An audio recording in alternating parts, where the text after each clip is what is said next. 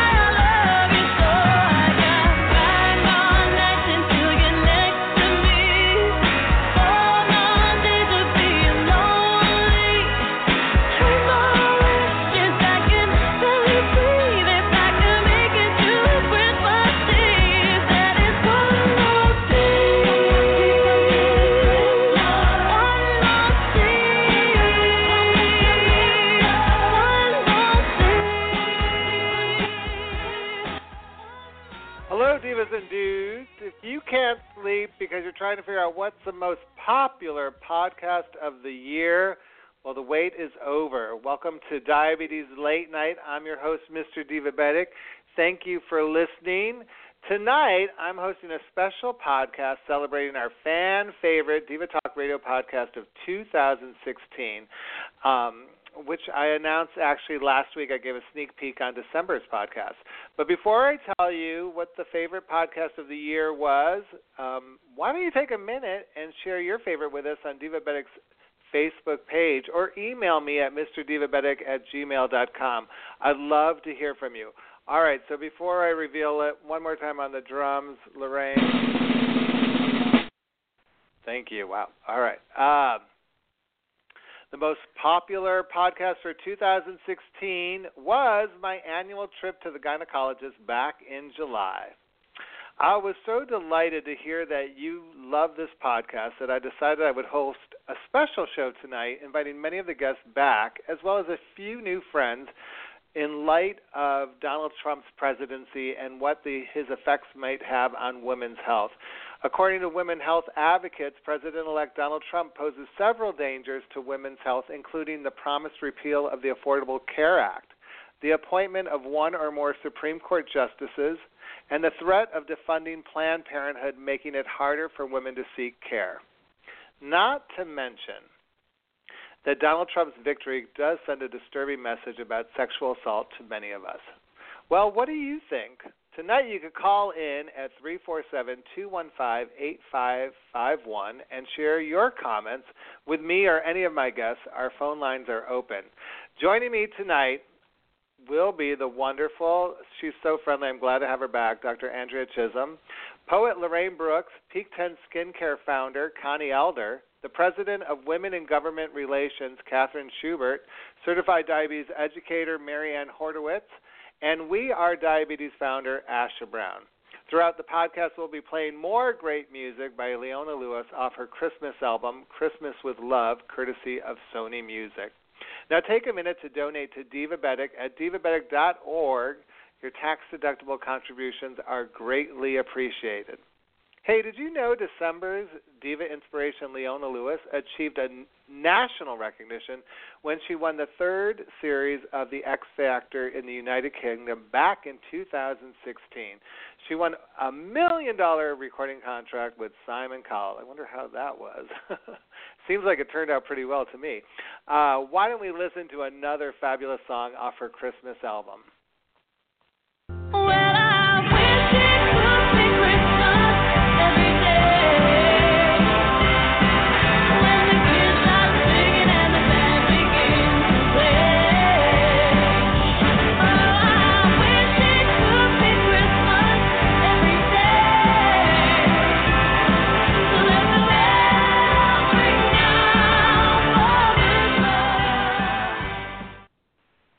Welcome back to Diabetes Late Night. I'm your host, Mr. Divabetic, and I'm going back to the gynecologist to talk about oh all things to deal with women's health, including PMDD. That's what we talked about back in July. I don't know if a lot of people know what it stands for, but here to help me is my gynecologist. Hello, Dr. Andrea Chisholm. Welcome back to the show.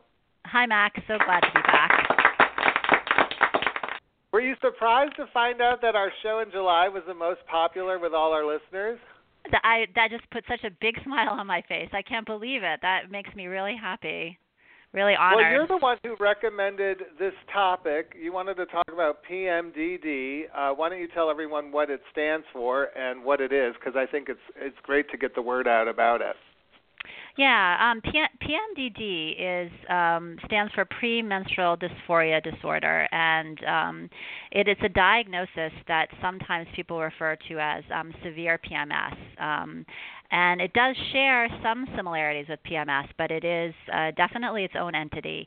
So, about 80% of us will experience some unpleasant symptoms in the premenstrual period, which is the otherwise known as the luteal phase, which is the second half of your cycle. But 2 to 8% of women will suffer from a really debilitating um, condition, which is known as uh, premenstrual dysphoria disorder. And it's essentially essentially the best way to think about it is a cyclical hormone based mood disorder, which may also have some of the other unpleasant physical symptoms of PMS, but it's predominantly um, a, a, really profound um, uh, condition where you have uh, women have feelings of sadness and despair, um, even can be uh, associated with suicidal ideation, tension, panic attacks, anger, trouble focusing, loss of energy, um, and it comes on only during that luteal phase, so after ovulation, so may last some segment of the two weeks before your period comes will start to go away and abruptly end about halfway through your period. Um, and then it goes away and you're fine and you com- feel completely yourself and normal and happy. And then, bam, again, in another two weeks, you're back down into this darkness. Can I ask you a question um, before we move on? Do, do can women can this happen to women at any time? So for a while, you know, for years they're having mild uh, menstrual cycles and there's no issue with it. And then suddenly, bam, this happens. And and also in reverse, can they be dealing with this and then it slowly start to disappear over time? Um, so what we what we do see is we, we, we don't we don't see that so much. You know, I PMDD is really something that that that comes on really early on um, with uh, the with the with the with the menstrual with the menstrual cycles.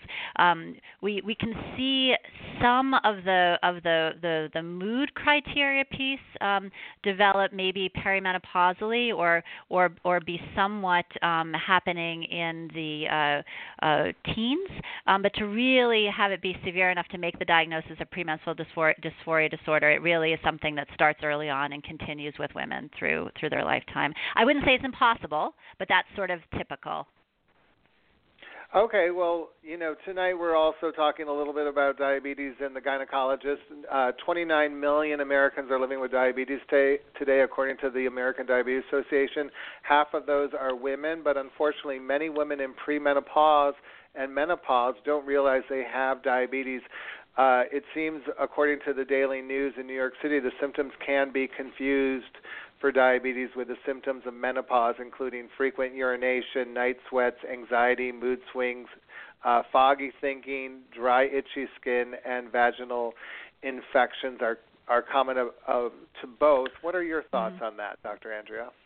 Yeah, I mean uh, that that's you know it's a it's a it's a, a little bit of a slippery slope. You know, we want to we always want to make sure that um you know we tend to women tend to sort of be um end up with in, in menopause, and a lot of people will just say, "Oh, that's menopause," and and ignore other things. And I think the the take-home message from this article really is um, that you know you you you you are more than just your hormones, and it very well may be menopause, but it is important to be keep up with your other routine health screenings and and screening for diabetes and screening for thyroid disease. Those are things that that all should be occurring, especially in the age age at which you become typically menopausal or perimenopausal, so late 40s, early 50s, and that's sort of the time where, uh, in a way, our our our, our warranty tends to run out a bit, and a lot of these, a lot of these, um, uh, some some of the more uh, uh, chronic diseases or, or disorders, or can start to manifest. I mean, they may have shown up earlier in life, but certainly thyroid disease and um, ty- onset of type 2 diabetes can start to happen in the in the 40s and early 50s. Interesting. I mean, I, I would, I could see how those symptoms overlap a lot, and that that would be confusing. Of course, no one wants to get a diagnosis of diabetes, so assuming it's menopause, I don't know. That seems like a slippery slope for both people. Like it's not mm-hmm. something you want to admit to either. So I could see where there's confusion. All right. Well, I want to move on because uh, obviously Donald Trump is. um one of the reasons why we're doing this podcast tonight. A lot of women emailed me through Divabetic or voice their concerns either on our Facebook, Tumblr, or Twitter pages about what's going to happen to women's health going forward. Um, he's not really into reproductive rights. and there's a lot of fear, especially with his new health secretary, Representative Tom Price, that uh, he, they don't really want to get behind contraceptives. So a lot of women are running to their doctors right now to uh, buy contraceptives and there was a recent article about some of the better choices for women with diabetes when it comes to contraceptive. This, specifically, they mentioned IUDs. I'm I'm wondering what your opinion on that is, and if you could give us some more um, information. Yeah, so that this is the, you know that this is obviously a huge a huge area of concern. Um, you know, I I I sort of want to want to take the the the road of of, of being hopeful that um, you know that we're not going to be sort of thrust back into the dark ages here, um, so to speak. Um, I know that the American Congress of Obstetricians and Gynecologists are are are, are hopeful as well that um, uh, we're going to be we're going to not see sort of what's predicted that's going to happen. Um, so sort of stepping aside from the from the political piece um, and, and, and answering the question about the, the contraceptive choice, um, the, the, the the information that came out in, about the the best choices, the articles and all the information that came across for the best choice of contraception for diabetics came um, out of a out of a uh, article that was looking at um, which which uh, contraceptives uh, are most associated with the risk of um, uh, thromboembolism in women with uh, diabetes. So, uh, women with diabetes are at a at, a, at an increased uh, risk for um, uh, blood clots and stroke and uh, heart attacks. you know, given the um, given the uh, cardiovascular changes uh, that happen uh, in diabetes. And so any any hormone any hormonal contraception that contains estrogen um, also adds to that risk. So that would be the birth control pill, the contraceptive patch, and um, the contraceptive ring. Uh, and options that uh, would be less likely to increase that thromboembolic risk would be things like um, the Mirena containing IUD, um, uh, the progesterone, sorry, the progesterone containing IUD, which is the Mirena, um, the implant, uh, or potentially the Depo-Provera injection. Now, the rub in that effect. So yes, so from a from a, a standpoint of risk factor for potentiating cardiovascular complications of diabetes, for sure, um, uh, the the the IUD. Um, uh, uh, um, or the implant. Or the implant, yeah.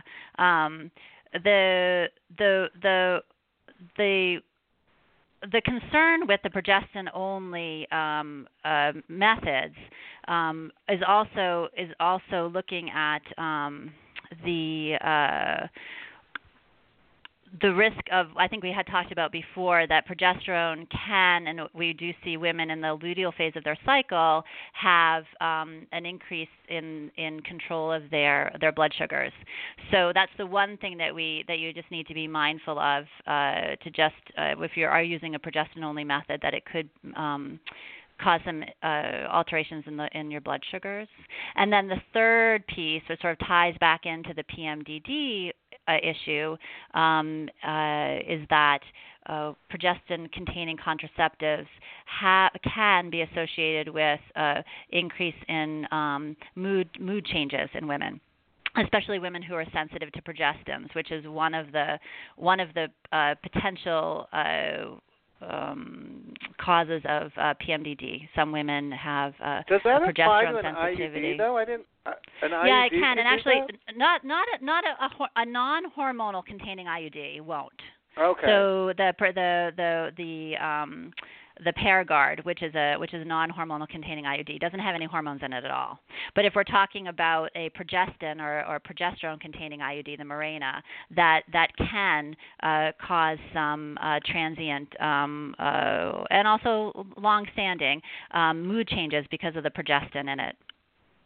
Can I ask you, who talks to me about contraceptives if I'm a woman? Do I talk to my gynecologist about it? I mean, all of these things you mentioned. There's a lot. We're giving out a lot of choices, and the, you know, you're you're um, mentioning a few things that could be drawbacks. I'm just wondering, like, who do I? If I'm a woman and I'm actively sec- I'm sexually active, wh- who? Where are the best sources for me to go, and who who do I talk to about? Well. I mean, I- Can you ideally, show me ideally, this if I come into your office? Well, yeah. I mean, ideally, it, ideally it is a, ideally it is the gynecologist, and I think the most important thing is just to make sure that you know when you're when you're talking. Some some some some um, uh, offices will have. Uh, supportive like a contraceptive counselor which can be helpful but i think that the the important piece is to talk to your is to talk to your gynecologist about um, really what what what methods would be best for you because you need to take into account all of your other confounding medical issues. You know, are you somebody who suffers from um, some depression? Do you have diabetes? Do you have polycystic ovarian syndrome? What are the risks and benefits? So how is this going to be helpful for you? How is this not going to be helpful for you?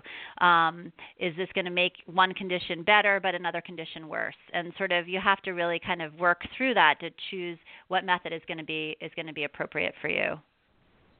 Well, it seems to me that um, this is a new conversation for women bringing their hormones and their cycles together with diabetes. Since I've talked to so many women over the years, they didn't really see the relationship. And it seems to me that's out- outside of a woman with type 1 trying to get pregnant. Uh, there, there's not a lot of transparency. So, do you think there's going to be more going forward with you sharing information with my endo and other people and getting involved in that conversation because it just seems so important like the missing ingredient for a lot of women trying to manage their diabetes is understanding that there might be changes going on monthly due to their their hormones and their cycles and things like that Yeah, I mean, I think that I, I I'm hopeful that that is the case for sure. Um, and I'm just I'm just really I'm really um, glad that it's starting to come out um, in uh, you know in the uh, coming out in the literature. The evidence is supporting this, and studies are being done. Really looking at um, the the the uh, association between the use of hormonal contraception and you know depression in women um, because I think that that's a that's something that we that that people have been sort of shrugging their shoulders and sort of telling women that no the the, the birth control pill is not making you depressed. Your contraceptive method's not making you depressed. It's in your head. Um, and that that I know for sure had been something that had been going on and and maybe is still but that's why we need to push to sort of educate educate women to understand that. I mean there was a major reason why they've sort of scrapped the um, the male contraceptive that they were that they were working on was because men um, they they actually uh, discontinued the study because uh, there was such a high rate of depression in men on the contraceptive.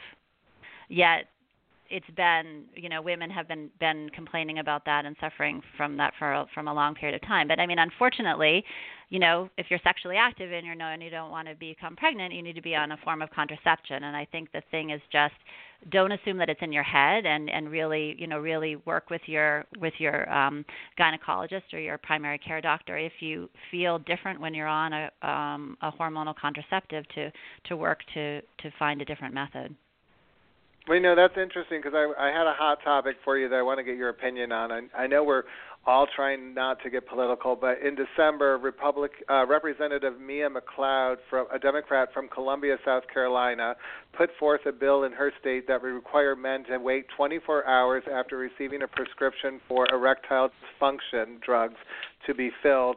This is based on the 24 hour wait period for women having abortion. It's kind of like just wanting to show people what's involved in this on a woman's side and get a little bit Mhm. more, um, I would think, support about some of the some of the things that could change under a Trump administration. Any thoughts on that?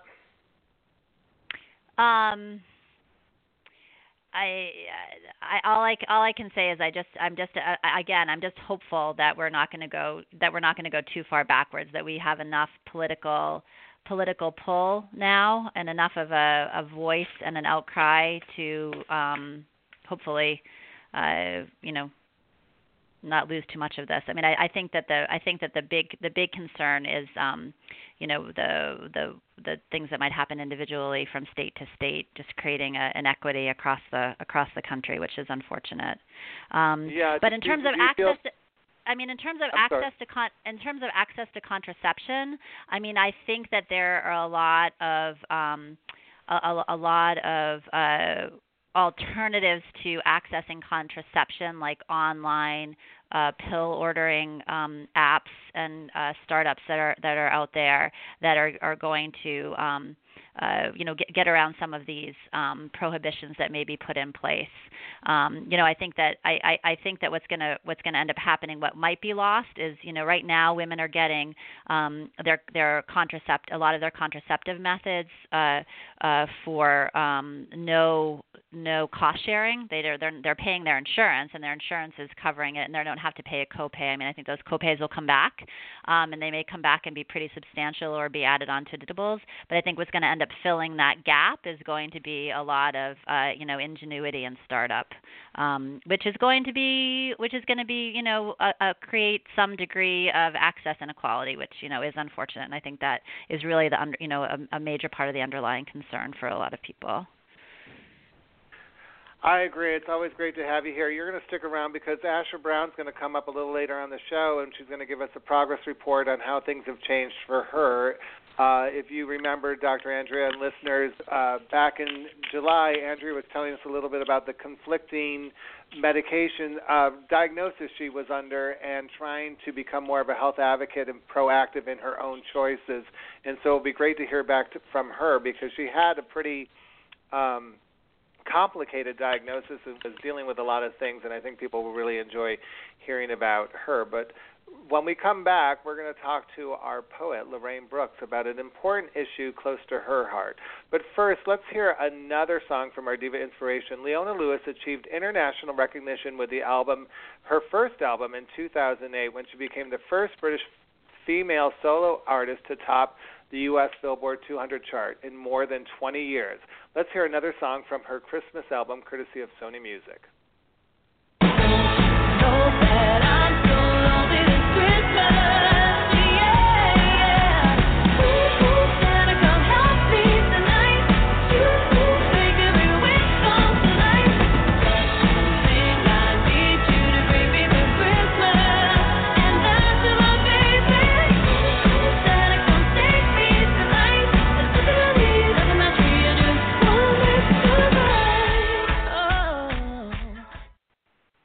Welcome back to Divey's Late Night. I'm your host, Mr. Divabetic. According to The Atlantic, Donald Trump's presidential victory sends a message that bragging about groping women, as Trump did in the 2005 Access Hollywood recording that surfaced during his presidential run, is behavior that is either to be rewarded or ignored.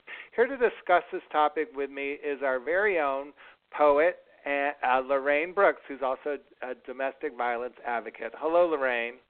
Hi, good evening, Max. How are you? I'm great, and I, you know, I was really excited and uh, thrilled to be doing this podcast tonight, talking about women's health, going back uh, and talking to Dr. Andrea, who I love so much, and you know, you and I both had interesting reflections about uh, the election, and uh, I just felt like this was a great way to kind of become advocates ourselves and, and start moving forward with progress and change and being hopeful, like Dr. Andrea said. Well, I, you know, I applaud you again for having uh, for having this topic on your show. It's very important, I think, to talk about issues. I think when we uh, isolate ourselves or we assume that people feel a certain way and we're not really talking and we're not really expressing ourselves in a respectful way, you know, we, we, we don't have an opportunity to exchange the information that will help all of us. So I appreciate you and I appreciate all your guests and Dr. Andrea. She did a great job. I was very interested in what she had to say. And um, you know, I, the domestic violence piece is also, as you said, I'm a, I'm a, an advocate, and I I work with a lot of survivors, and um, um, it's it's a big issue, and people are very very concerned about it, especially in light of the fact that it appears as if um, uh, Donald Trump is. Um, uh, I, I wouldn't say he's advocating, but I, I would say it appears as if he's certainly not as concerned as some other people are about uh, the issue of sexual assault. Yeah, and how do you think that does impact, you know, uh, men and women who are victims of assault? Like those words and just, you know, how it just like I said in the opening, how the Atlantic said people are being uh reward it's either being rewarded or ignored. Do you what kind of message is that sending to people? Because I know there's a lot of people out there and you know as well who unfortunately are experiencing abuse, and I want to make sure that um, we're going to share the number for them in a minute. But I'm just curious what you think the impact his words had on people. Well, you know, I think one of the one of the messages that we've always tried to advocate and get uh, to people to understand is silence is really our worst enemy, uh, and we we have to uh, talk about these things. We have to find people that we can trust to tell them what's happening in our lives and tell them the truth about what we're going through and what we're experiencing. And my fear is that uh, these comments and the, the climate that we seem to be moving into uh, might have the effect of shutting people down and having them talk about their problems less than uh, than they were before. And we've just really begun, I think, to um, get people to understand that that it's important to talk about them. And I hope that people get the message that they shouldn't shut down no matter what happens, no matter whether um, uh, the the messages are positive or negative, or whether the administration, excuse me, is positive or negative. I think we have to still uh, encourage each other to talk and to find people that we trust. There are still going to be people who are advocating and who are in, positions of, of trust where they can help individuals who are suffering and not to suffer in silence. I think that's the most important thing, not to let any any political climate stop you from asking for the help that you need.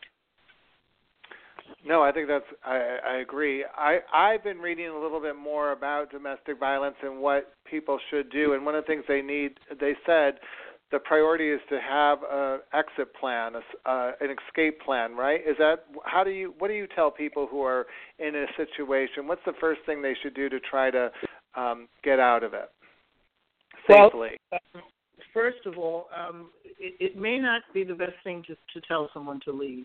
I know that that's a very difficult concept for some people to understand because it kind of goes, it's kind of counterintuitive. You know, if you're being abused or you're being uh, certainly physically abused, the first thing that we tell people is, well, you know, you got to leave.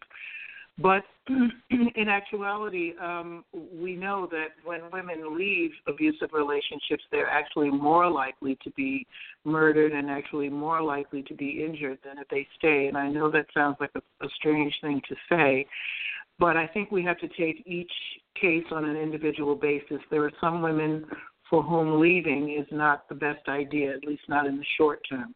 So what we tell them instead, and what we give them support, is to exactly what you said, to construct an exit plan, so that you have some uh, idea of what you are going to do when you decide to make that final move, whether it's um, uh, you know, packing a bag and, and leaving phone numbers and, and uh, you know, saving some money if you can do that.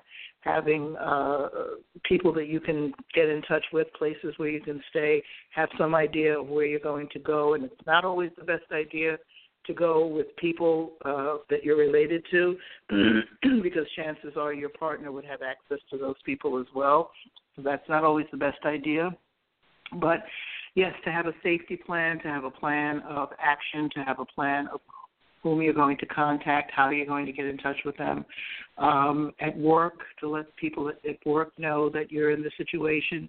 If you have an order of protection or some other kind of protective order, to share it with your public safety people at work. If you have a Department of Public Safety, uh, I know that where I used to work at Downstate Medical Center, um, uh, we would um, certainly protect uh, individuals while they were on campus, and we would arrange for them to be escorted to their automobiles and escorted to the bus stop and the train station if necessary, if they had an active order of protection. Um, if you have children, to um, make sure that you have um, what you need for your children birth certificates, uh, social security numbers, medications. If you need medications for them, have a supply on hand for a week or so so that if you have to leave in a hurry you you have you can just take your go bag and everything is already in there. So yes we we do encourage people to have a safety plan and to share that plan with someone that they trust. A lot of times um people will devise some kind of a signal. For example they might flash their lights or turn their lights off in the house or turn the light in front of the house off or something like that so the neighbor will know that if they see the light off or if they see the light on that there's a you know reason for them to be concerned. And and to think about it because you don't want to put people in more jeopardy by by leaving and then having the person come after them and and cause a bigger problem.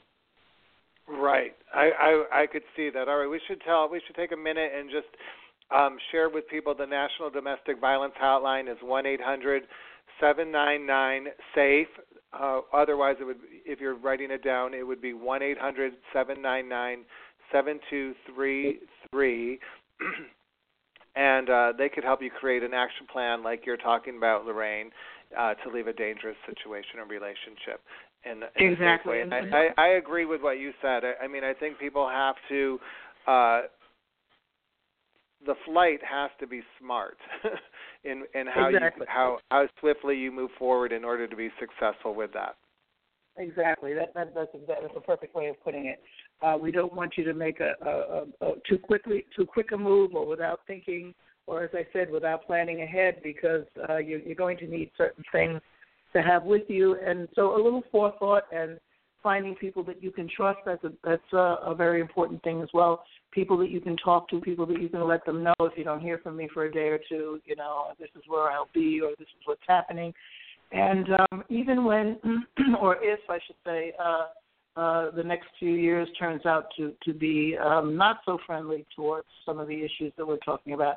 Those hotlines will still be in effect. People will still be working them. There's still be going to be volunteers. There are still going to be shelters. There are still going to be people out there who operate safe houses and who are safe people to talk to.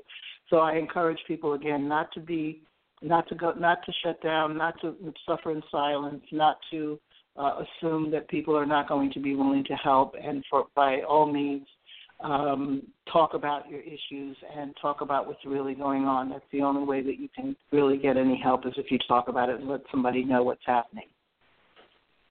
No, I, I think it's great. All right. Well, I want to shift gears a little bit with you uh, before we go back to Dr. Andrea. We're having a little problem with our phone lines, everybody. Some of our guests can't get in, uh, get online tonight. We were hoping to talk to Asha Brown and uh, Kathryn Schubert as well as uh, Mary Ann Hodorowicz, but right now we're having a problem with our phone line. So uh, before we go back to Dr. Andrea, I know you, you, must have some concerns around the Affordable Health Care Act and what uh, some of Paul Ryan's ideas may be in changing that, or even the idea of the new Secretary of Health and uh, wanting to change things around. Uh, any thoughts on that, Lorraine?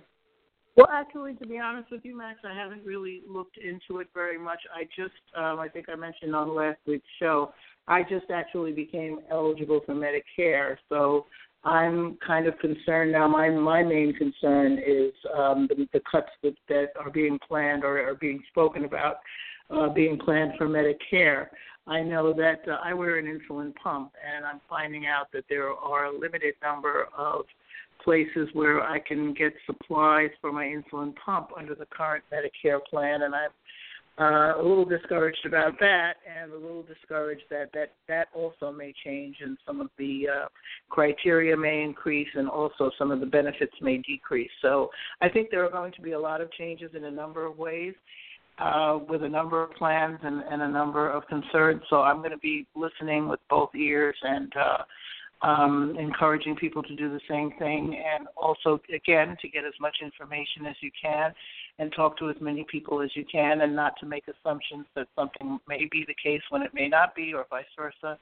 Um, so I think that I think moving forward, we're going to see a lot of changes, and um, we're just going to have to be, especially the people living with diabetes, are going to really have to stay on top of the things that we're entitled to, and uh, you know maybe make some adjustments in the way that, that that we do things so that we can protect our own health as well. No, thank you. And and you know, Lorraine, thank you for being a part of all the podcasts over the past year. It's always a, a pleasure and honor to work with you. I think your poetry has given so much inspiration to so many of our listeners and our fans on Facebook, and uh, I just appreciate you coming on tonight talking about some of these issues. I know the election wasn't easy for you and uh, or me, but I I know it was problematic, and so um, thank you again for being on the show tonight. Well, thank you. Thank you, Max, for having me. Thank you for always advocating for the things that are important to me. I wish you a healthy and happy and prosperous new year, and all of your listeners as well. Happy holidays and a healthy and prosperous new year. And let's continue to do this uh, in 2017 because it's very important. Great. Thank you, Lorraine. All right. Well, I'm going to go back to the gynecologist. I was reading Women's Day, and there's nine things you should ask your gynecologist. I think if I, if anyone should ask them, it probably should be. So, Dr. Andrea, you're in the hot seat for a minute, and then we're going to be talking to uh, Kathryn Schubert in a little coming up. But I have a couple questions that I'm supposed to ask you um, according to Women's Day magazine. Are you ready for the first question? I'm ready for the first question. Why does sex hurt? Um, that question, if you ask it, should be followed up with um, questions from the gynecologist, such as um, Does sex hurt every time? Does sex only hurt in certain positions? Does sex hurt just with insertion, or does sex hurt with deep penetration? Does the discomfort last long after the um, sexual encounter. Some of the causes of why sex can hurt can range from, um, you know, not inadequate lubrication um, before insertion, uh, vaginal um, vaginal uh, infection uh, such as uh, uh, or ba- vaginal bacterial imbalance, such as a bacterial vaginosis or a yeast infection. Um, it could uh, be something uh, related to uh, decrease in estrogen around menopause. It could be a sign of a pelvic infection. It could be a sign of an ovarian cyst. It could be a sign of um, uh, endometriosis. Uh, to get a sense of for how long it's been going on, has this been a long-standing problem? All the answers to all those questions can help your uh, gynecologist focus in on why sex may hurt sex shouldn't hurt. So if sex hurts, you should discuss that with your gynecologist. And especially women with diabetes, because you and I have talked about uh, personal dryness issues for women with diabetes in the past. So that really is something that none of our listeners should be afraid to ask. I wasn't embarrassed asking you. I know it's a little bit of a, you know, we're we're having fun here tonight, but this is a this is a big issue for people, and there's there are a lot of solutions out there, and I, I hope I hope we we just took away some of the stigma about asking about that question for our listeners. I hope so too. All right, one more question, then we're going to go to uh, Kathryn Schubert. Uh, why does it itch down there, Dr. Andrea? So itching down there can be go go along with some of the reasons why I just said why it could be painful. So why does it itch? Is this itch new? Is this um, is this uh, itch uh, uh, long-standing? Um, causes of itching in the, vag- the vaginal or vulvar area can be um, a result of a of a of a contact reaction, a con- like a con- almost like a contact dermatitis. Um, have you changed your uh, detergent recently? Are you using um, feminine hygiene products that are scented? Um, are you maybe having a reaction to latex condoms if you're using them? Um, or do you have a yeast infection? Do you have a bacterial infection? Are you experiencing uh, some of the um, genitourinary symptoms of menopause in terms of vaginal dryness. Um, those are all possible reasons um, why you could be. Or do you have a do you have a, a, a, um, a inflammatory condition of the of the vulvar area? Um, uh, again, something like a like a chronic uh, inflammatory condition, sort of like an um, an eczema, something that's called um, lichen sclerosus. So there's lots of reasons why you could be having a vulvar or vaginal itch. Wow, so you just really have to take notes, become per, uh, your own healthcare advocate, bring some notes back to your gynecologist, and just kind of discover, you know, go through the checklist just like you did to see if any of these things line up right? Yeah, I mean, uh, yes, and and for sure, your gynecologist should be asking you those questions when you complain of that. But it certainly can be helpful for you to advocate for your own health when you have a problem. To ask yourself some of those questions: How long has it been there? Does anything make it worse? Have you changed anything? Just so that you could offer that information, just in case your gynecologist doesn't ask those questions. I mean, hopefully they would. That's part of our job. Um, but it is helpful if you can think about those things and then and then bring those uh, in with you when you when you say to your gynecologist, "I have a vaginal itch and blah blah blah." Great. All right. Well, you'll be back in a little while to answer some more questions, but right now we're going to take a break and listen to our diva inspiration, Leona Lewis, who admits that it was she was incredibly nervous about recording her rendition of the popular classic "Tough to Sing" Ave Maria. Ironically, Lewis' musical roots are based in classical music. She didn't perform contemporary music until she was 16 years old. Let's listen to Leona Lewis.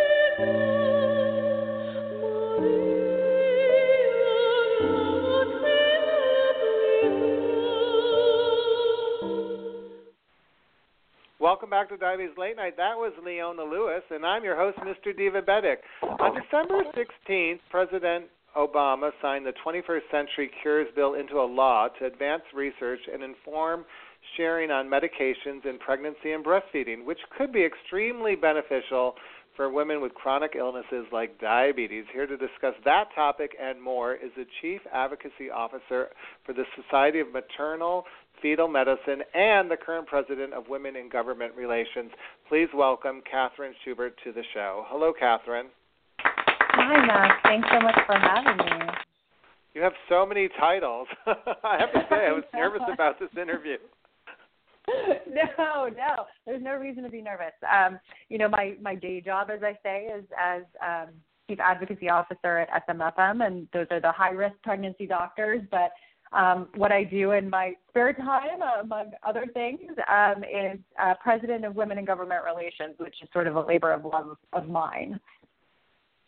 Yeah, no, I'm I'm interested in talking about that because obviously um, we're kind of dancing around politics tonight. I'm I'm part of a nonprofit, so I, I'm not taking either side. But uh, it was a difficult election for many people, and some people are elated, so uh, we're happy for those people as well. But a lot of women uh, have been reaching out to us through our Divabetic community with a little fear and frustration, and kind of wondering what it's going to take to get a woman in uh, to be president. So let's first just talk about women in government. And uh, I know that women of color only represent 4% of the Congress. Uh, 89 women are serving in the uh, Congress right now, 24 of them are women of color, and then 13 are African American, 7 are Latina, 4 are Asian. Do you think there's going to be a shift now from uh, what happened after the election, or what do you think? What do you think the election means to women, especially those who might go into government?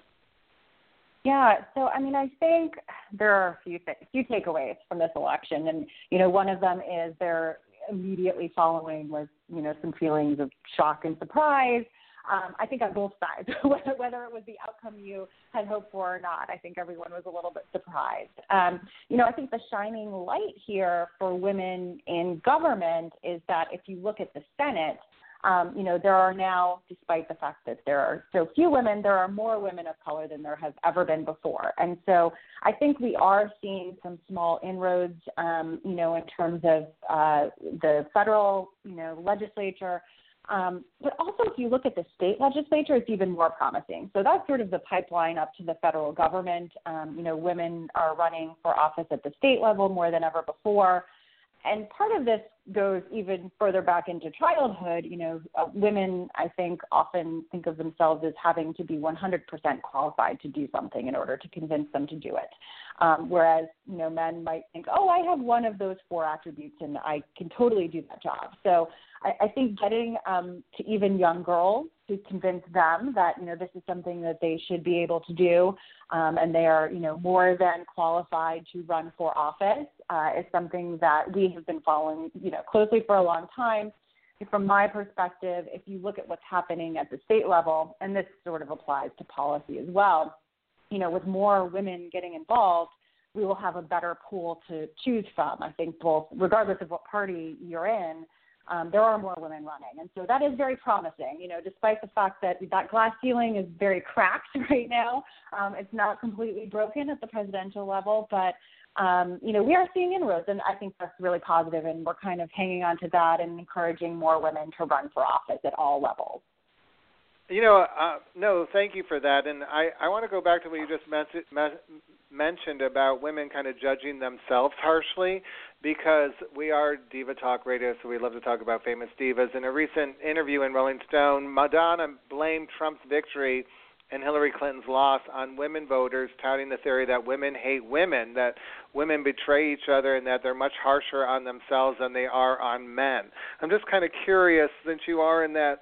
Um, world, do you think that's true? Do women um, politicians uh, do they come together or do they go against each other?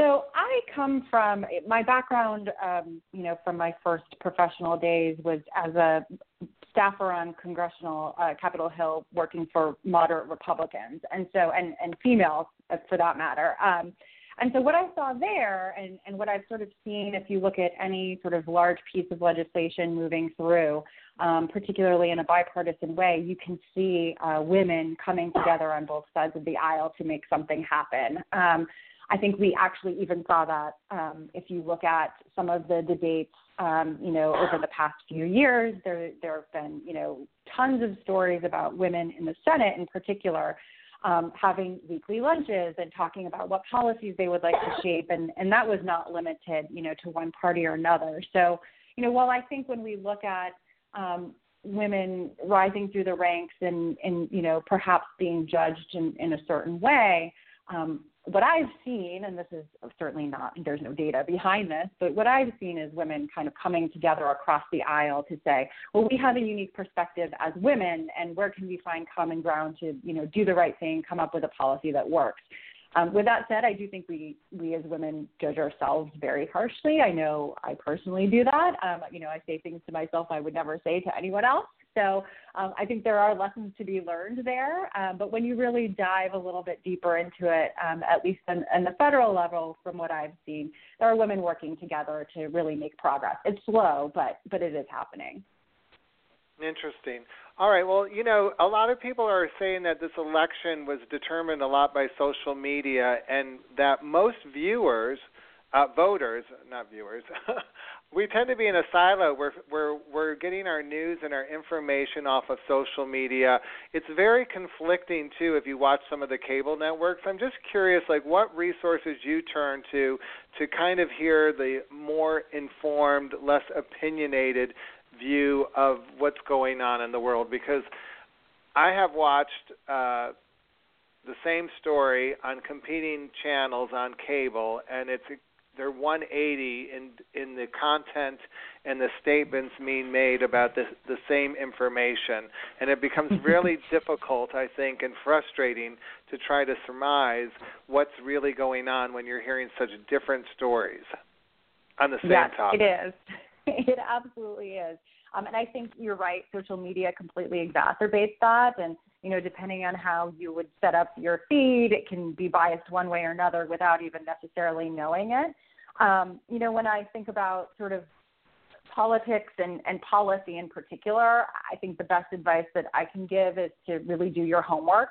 Um, you know, in order to be the best advocate for yourself or for whatever issue that you're looking at, um, you know, you really need to know all sides of it. So when I think about an issue that I'm working on um, or working on personally or really care about, I want to know what the arguments against it are, and and then really shore up sort of my own responses to that. Um, you know, in terms of credible news sources, I think you could.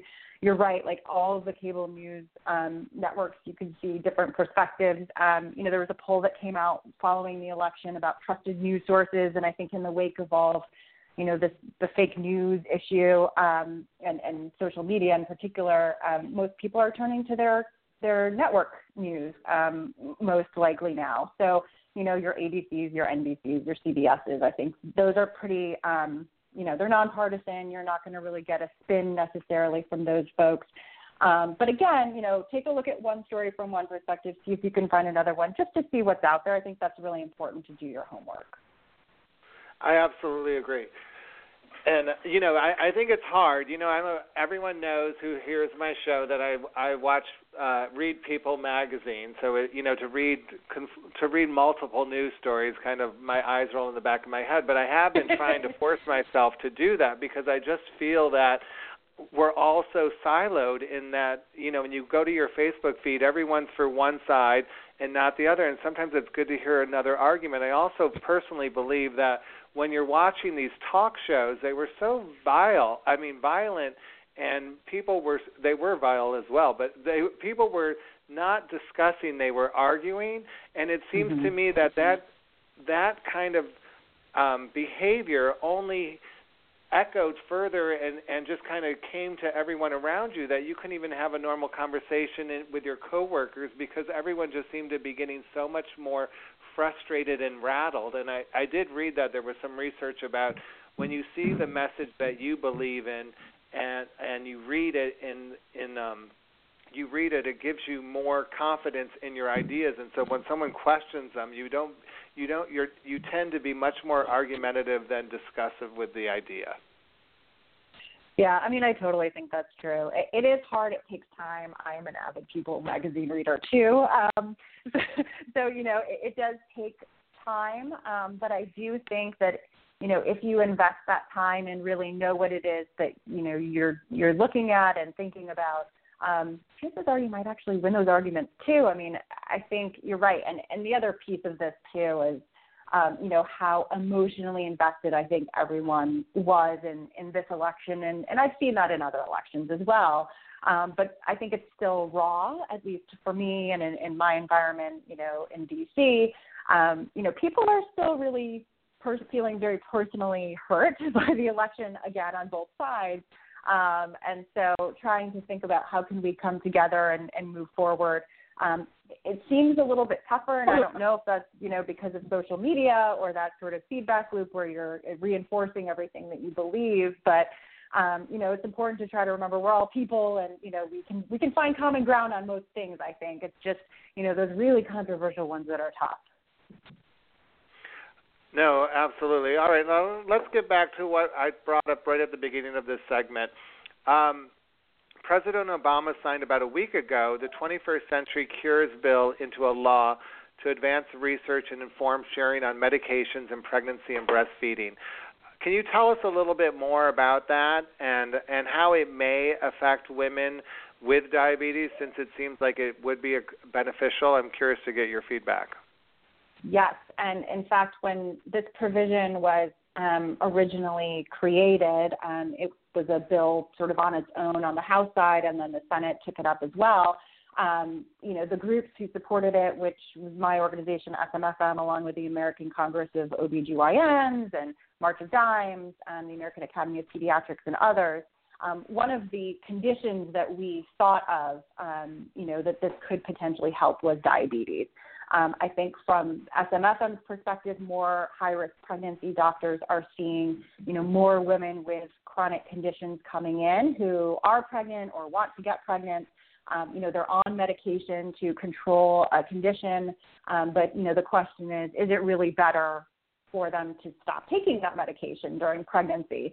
Um, and you know, the answer from the physicians that we've talked to and and you know the folks that we were hearing from was that we don't really know, um, you know, what it means when you take a medication during pregnancy. Um, you know, there's anecdotal evidence. I think Um, a lot of physicians are prescribing medications that they know are safe, but they're older, so maybe there's something new on the market that could be better for them, but they would never prescribe it um, because you just don't know. So, um, you know, we found out that. Um, the other thing that we realized and sort of where this provision came from is that um, you know, there's a lot of work happening at the federal government level in terms of research and drug development. Um, and there are some things happening in the space of pregnancy, but um, nobody was really talking to each other about the work that they were doing. So, um, you know, this provision in the bill, um, with great thanks to Senator Patty Murray from Washington State, um, Congresswoman Herrera Beutler, also from Washington State, and Congresswoman Kathy Castor from Florida. Um, they were our congressional champions who really um, were able to get this very small provision into a, a huge bill, a must-pass piece of legislation, is to create a task force to get um, you know members of the federal agencies together to talk about where there are gaps in research, um, to prioritize um, conditions in which it would be very beneficial to know more information during pregnancy. Um, from my perspective, I think diabetes is, is prime for that, um, just because not only do you have, um, you know, type 1, type 2 diabetes, but also gestational diabetes is very important. Um, and so a woman may need to control that during pregnancy. Um, when you're not pregnant any longer, that goes away. Um, but that could mean that you are at greater risk for developing type 2 diabetes Hello? later on in life. So there's a lot of different facets of this. Um, but I do think um, diabetes is very important here.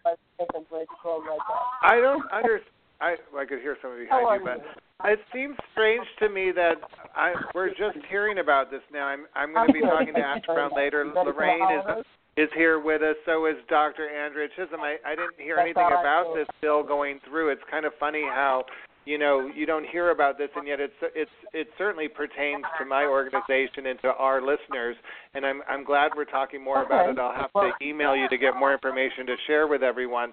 I'm just curious though like why um is it is the news just breaking? Like where would i have found out about this? And if someone like Asha or Lorraine wanted to get involved in helping uh, bills like this become laws, where where should they turn? Because I do have a lot of women in Divabetic who are as passionate and as vocal and as intelligent as both Lorraine and Asha, um, as well as Dr. Andrea.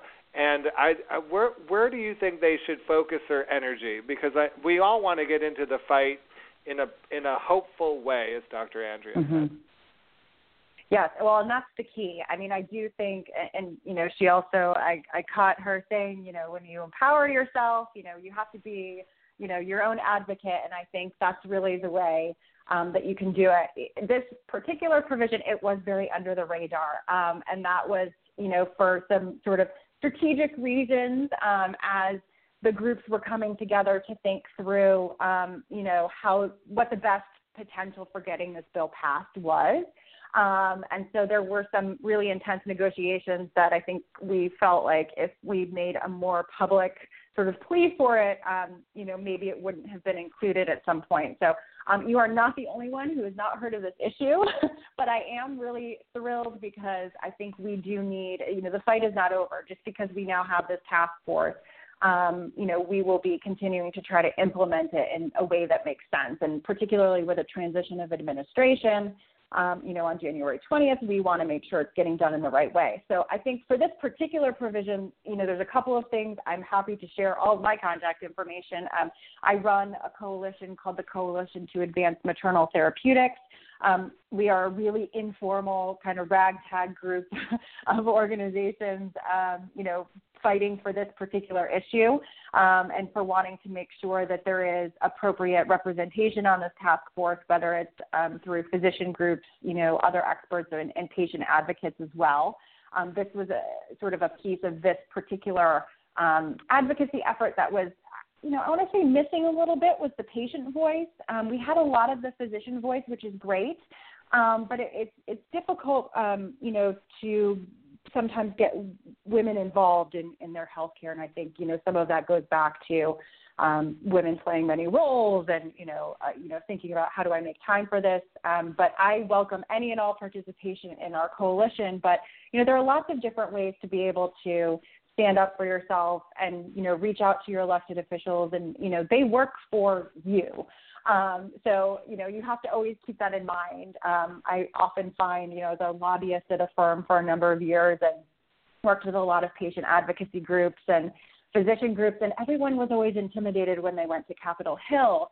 Um, and it was never sort of like the first thing that they thought of to do when they had an issue. Um, you know, you have to really empower yourself. Find out who your member of Congress is, who's the healthcare staff person, which you can call um, you know, their DC office and just ask, and they will let you know that. Um, you know, you can shoot them an email or set up a conference call with them. Um, you often might find friends in unexpected places. So, you know, when you build that relationship with your legislators, um, you know, you may find that they have a connection to your issue. Um, I, I think in the diabetes space, there is a congressional diabetes caucus, and it's huge and it's bipartisan. Um, and so, you know, they are really committed to getting um, things done regardless of who is in power. They've always been very successful. So um, you can Google the Congressional Diabetes Caucus and find out who the members are. You can encourage your own member to join that.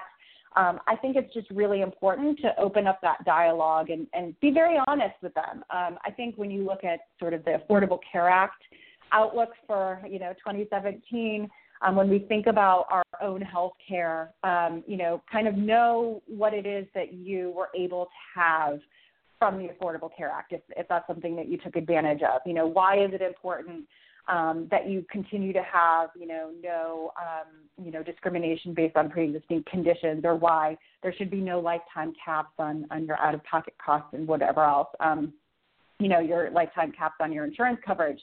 Um, and then tell your member of Congress why you need to keep that. Um, I think the reality is the Affordable Care Act will be repealed, um, but there will be a period of time where um, something else will be transitioned in. What that is, I don't know yet, um, but it will. There will be something. So what we need to do as advocates, and you know, when you're thinking about your own health care, is really sort of know the issue, know yourself and your own health care needs, and really advocate for them. I mean, I do think um, people want to do the right thing. How we get there is going to always be different depending on what party is in power. But um, you know, I am. I probably sound really optimistic right now.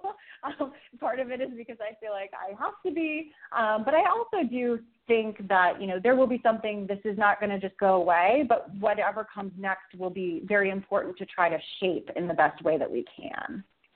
No, I, I appreciate that. All right, I want to have one more question, kind of a big one before we wrap up this interview. Um, with Kathryn Schubert. Uh, Schubert, you're the current president of Women in Government Relationships. You're also the chief advocacy officer for the Society of Maternal Fetal Medicine. Uh, Donald Trump just announced that the health secretary will be Tom Price. Uh, he is a representative from Georgia. He's also a physician. Um, curious to know what the pros and cons to that choice are from your perspective. So I will speak on my own personal behalf here, because um, as the SMFM, you know, is also a nonprofit, and so we did not take a position on on Dr. Price. Um, but I will say, as a long time advocate in, in the public health space, um, that I think having someone who knows um, healthcare and the system will be helpful. Um, and I also am. I, I've sort of said this when when this happened, and, and when Dr. Price was was announced as the nominee. I said, well, okay, fine. Um, but the really interesting piece is going to be who um, the president elect put up for the administrator of the Centers for Medicare and Medicaid Services. Um, which is a woman who worked with um, Governor Pence in Indiana to expand Medicaid. So um, you know, she has been long involved in the Affordable Care Act herself. And so I think that, you know, it'll really come down to, you know, who are the people that everyone is surrounding themselves with. Um, remember that, you know, civil servants are um, not necessarily appointed. And so a lot of the folks who are there implementing the ACA um, will remain on board. Um, I know I personally have encouraged folks to stay on board and, you know, stick with it for a little while um, and, and wait and see. Nothing had happened yet. Um, but, you know, I think from the perspective of, of Dr. Price, he knows the system, he knows the hill. Um, there are always going to be things that we don't like about people, and, you know, he has been very public on a lot of his um, positions, of course, and there are going to be things that we don't all agree on. But I do think that fundamentally, um, he is someone that health advocates can work with. Great. Well, thank you so much for joining us. We're going to have to have you back uh, later this year to talk more about what's going on from Capitol Hill and also telling filling us in more on how we could all get involved in that bill that just be, became a law from um, President Obama. Thank you so much for joining I would us today, that. Kathryn Schubert. Have Thank a good night. You. you too. All right, everyone. Coming up, we've got two guests who are on our most popular podcast of the year back in July. We're going to have a quick discussion with Asha Brown and then the Peak 10 skincare founder, Connie Elder. But first, I want to take a minute and listen to our diva inspiration, Leona Lewis. You know, I've been listening to Leona all the way back when she recorded Bleeding Love, which peaked at number one in over 30 countries, becoming the best selling single of 2008. Here she is to sing another Christmas song. Let's listen to Leona Lewis.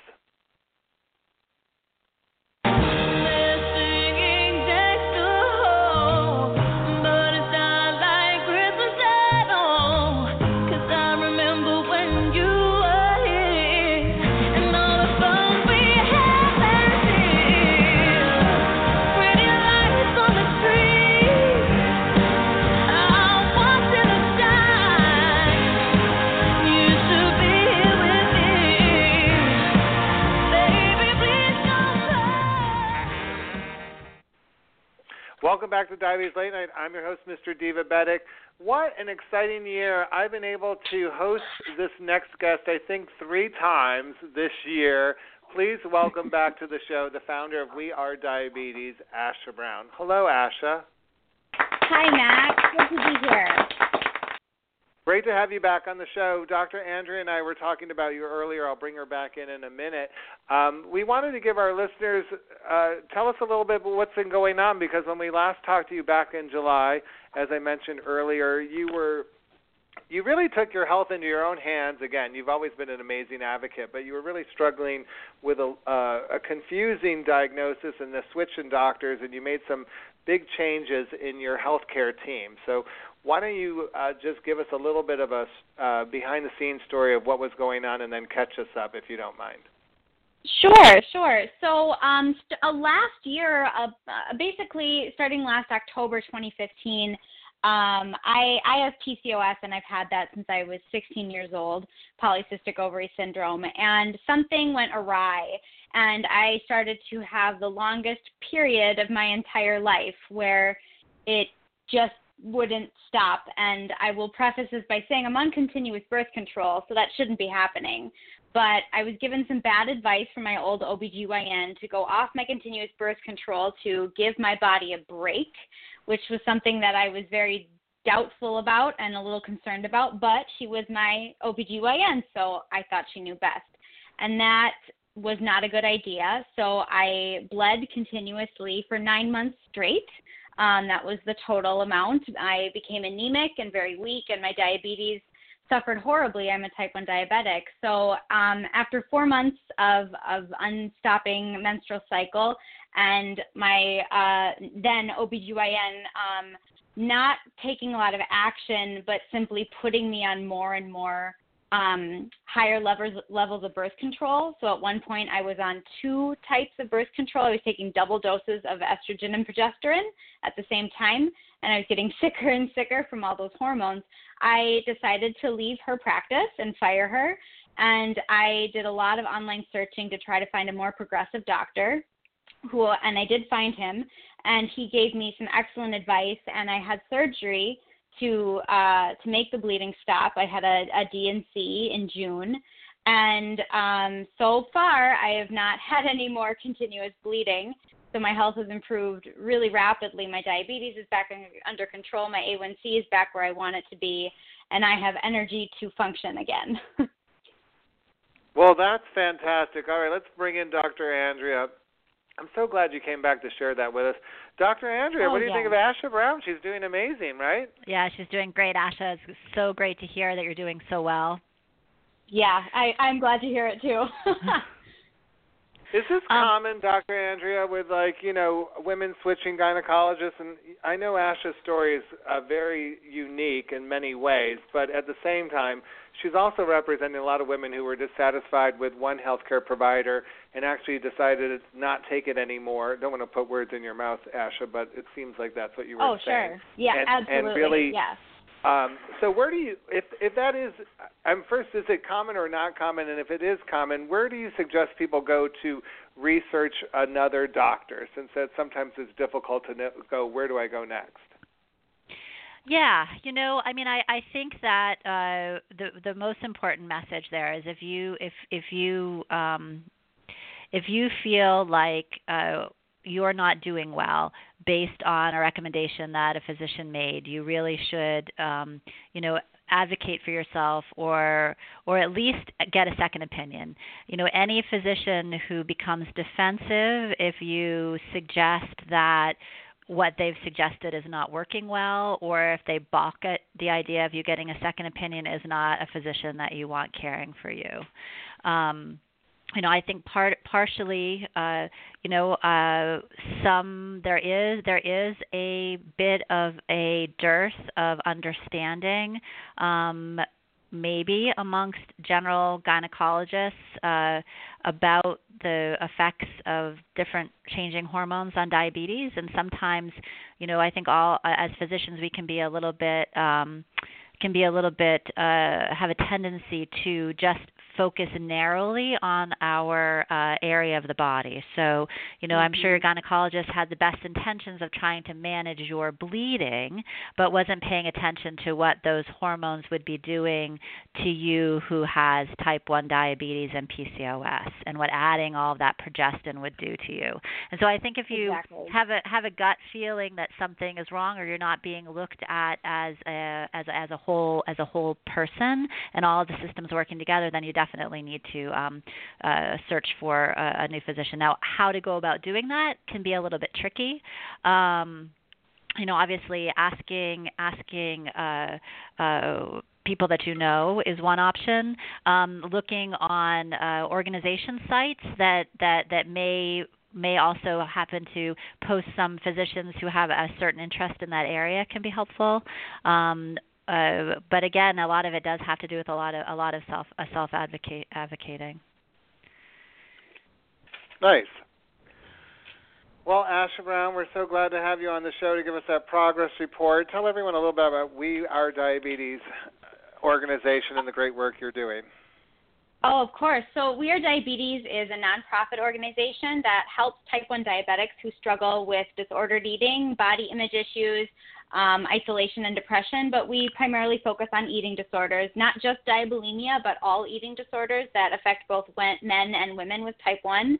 And we offer one on one mentorship. We refer to capable treatment centers, and we provide resources for their friends and families so that they know how to support their loved ones.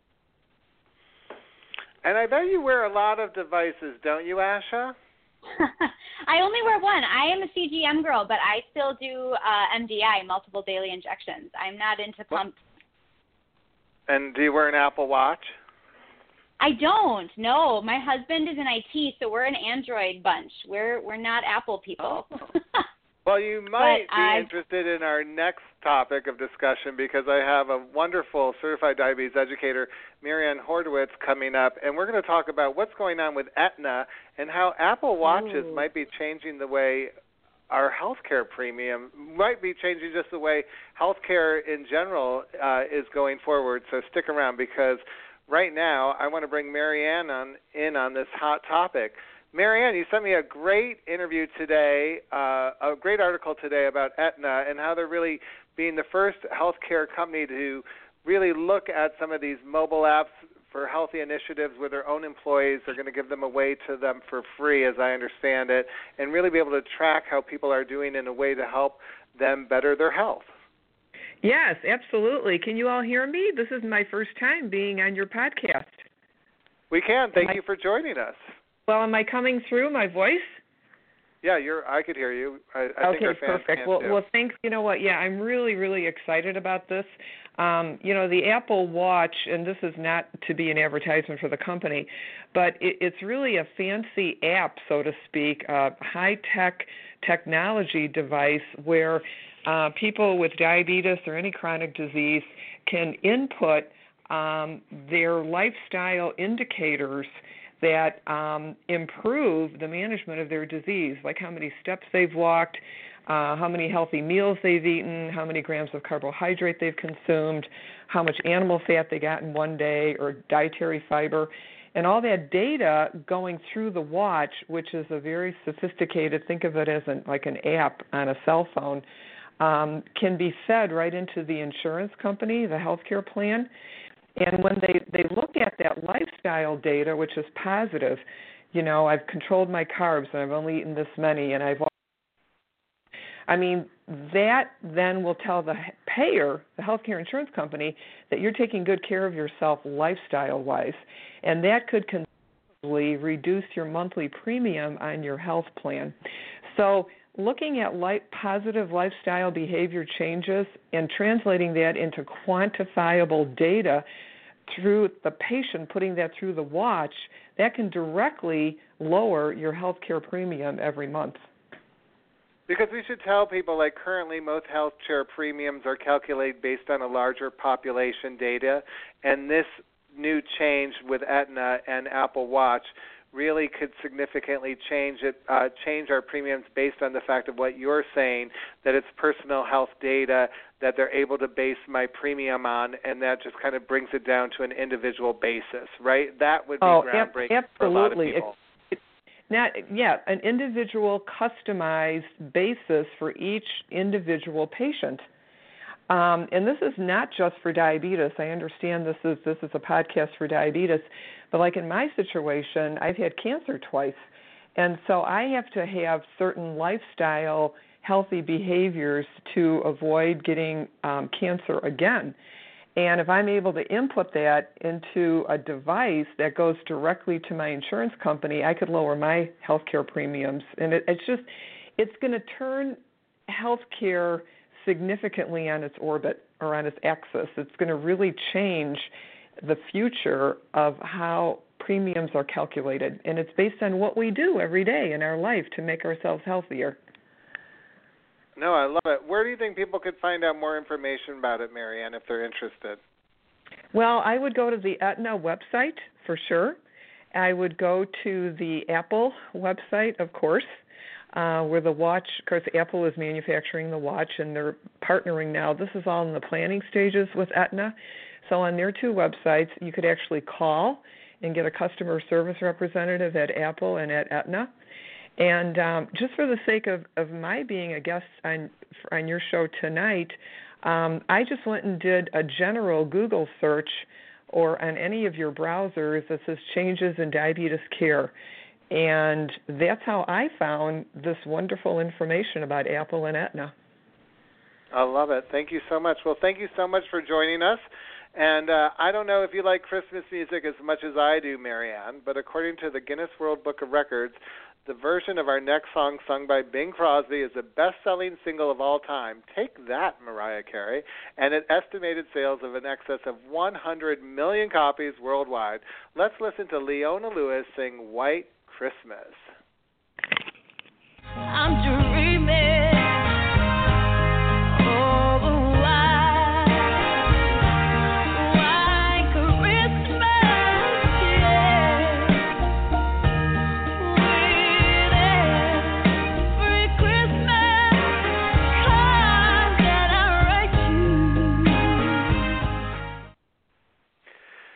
Welcome back to Diabetes, Diabetes Late Night. I'm your host, Mr. Divabetic. It's time to welcome my friend, Peak 10 Skincare founder, Connie Elder. Hi, Connie. Hey, Max. How are you? I'm great. Are you guys having a white Christmas in Colorado? We are absolutely having a white Christmas. We it is just so magical here. It's just beautiful. I, I can't even describe how how festive it is, and just magical is the word I like to use because it's like a winter wonderland every day. I know, and you post on Facebook pictures of mooses and and other wildlife running through your backyard, and it, I love looking right. at it. But I, I'm thankful to be in the um urban sprawl of of New York. well, you know what? We all have our things that we love, and New York has its magical things at Christmas as well. All right. Well, we're going to talk a little bit first about skincare and uh, the winter, and then we're going to talk a little bit about your own personal story and touch back on on what I was talking earlier with Lorraine Brooks. But first, I uh, because it is Divabetic and we are glamour fearless. Winter, winter and skin don't always go together. Winter can be very on the skin Yeah. without a doubt and I think we all need to take some cautions and do some extra preventive measures to keep our skin protected during the winter.